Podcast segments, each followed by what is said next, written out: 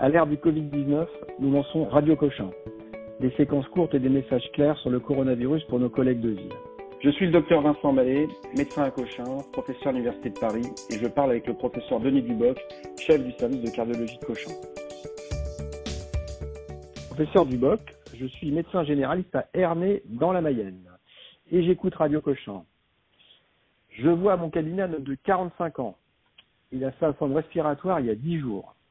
Ce monsieur garde de la fièvre, 38-39, et extrêmement fatigué. J'ai fait une prise de sang.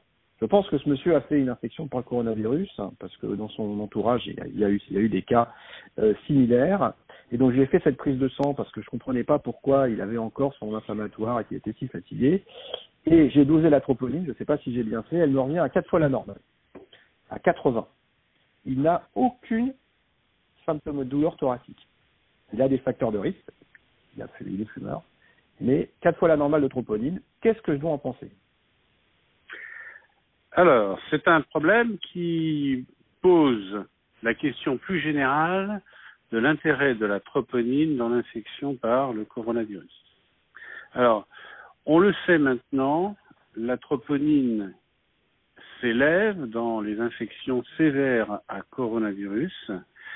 Ce serait même d'ailleurs un signe de gravité sur les séries quand on fait un peu d'épidémiologie. Ceux qui ont la troponine la plus élevée sont parmi les plus sévères.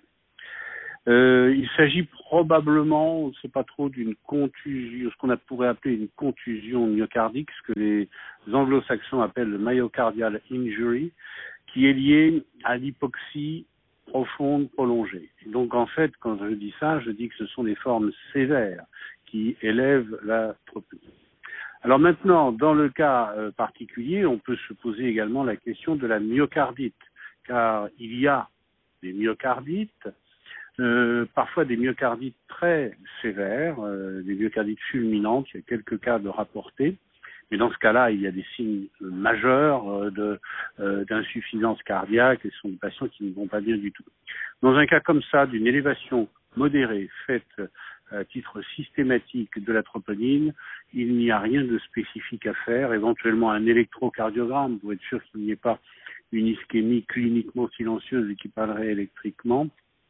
Et je dirais d'envisager de reprendre à froid quand euh, le, calme sera euh, revenu, de faire un bilan étiologique pour être certain sur une IRM qu'il n'y a pas eu de myocardite qui justifierait d'un traitement préventif pour le long terme euh, et, éventuellement de rechercher par un coroscanner une coronaropathie qui se serait exprimée de façon indolore, euh, mais sinon euh, pas d'inquiétude imminente en l'absence de signes cliniques, soit d'insuffisance cardiaque évidente, soit de douleur thoracique ou de modification électrocardiographique.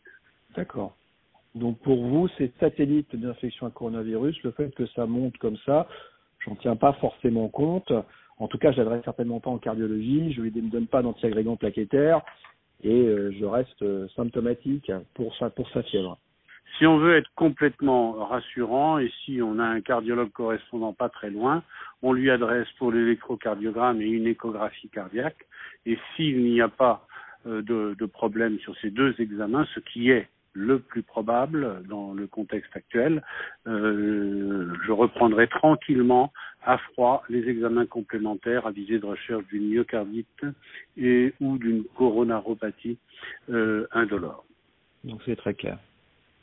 Donc ECG, si le CG est normal, si j'ai enfin, si normal, je le revois à distance pour faire un bilan parce qu'il y a des facteurs de risque cardiovasculaire. Si j'ai un doute, je l'envoie à mon correspondant cardiologue, je prends une photo de mon ECG et je l'envoie à mon correspondant. Et euh, sinon, bon bah on fera un bilan après. C'est bien ça. Absolument.